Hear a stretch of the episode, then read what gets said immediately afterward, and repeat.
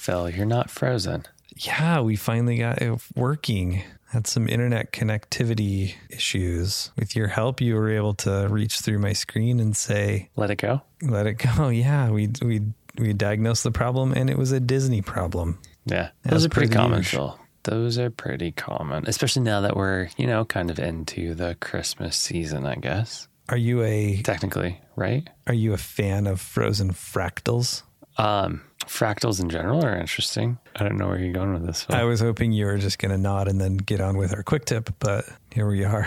Here we are. no, Phil, I, I, I would like to hear more uh, about where you're going with that one. I got nothing, so I'm ready to just move on. But Phil, what if I want to keep talking about frozen things? Is that what your quick tip is about? Like, do you want to get into like maybe I don't know ice cream? Is this an ice cream quick tip? Are we are we going to No. talk about how to make ice cream today? No, no. Sorry, Phil. No, you know, we, we're just coming off of Thanksgiving. And did you guys have a turkey? Yeah, we had a turkey. We had Yeah. a smoked turkey. I didn't make it. You didn't? No, because my Traeger is still broken. Is it frozen too? The fan doesn't work, and The fan's frozen. I'm right? like a winner of a dad who doesn't have time to get things fixed. Most dads, I'm sure, that listen to this show, most dads that host this show for that matter, can fix it themselves. Not me. Maybe your problem is that you have a girl that's just a, I don't know, does a little too much for you, Phil. That's probably it. She enables me. my- it's okay. Yeah, yeah. The, the, the turkey on uh, our Kamado was absolutely fantastic. It was so good. I, bet have never had a turkey that moist. But, you know,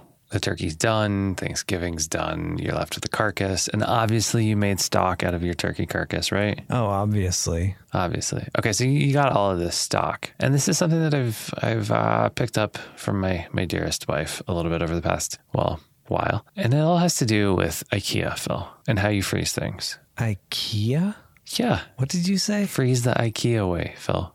You said. Okay, so she's act- actually it doesn't even like solely pertain to the freezer. It doesn't matter like what she's packing. She can like fit just an ungodly amount of stuff, whether it's like a car or a moving truck or our storage room. Or in, in, in this case, our freezer Phil. I think it comes down to this IKEA principle. And I was talking about it with her, and she she didn't like really. I don't know. I guess she hasn't like bought a bunch of big stuff from IKEA. You know, everything from IKEA comes flat packed. Yeah. So like her thing is, and I'm giving her all the credit for this quick tip, is uh, freeze things in smaller quantities, maybe quantities that are like a little bit more usable as a serving, and use things that are a little bit more space friendly, like oh I don't know, quart size Ziploc freezer bags, and then freeze it flat because you can stack so many of those in your freezer. That is so brilliant. I'm trying to think back to all the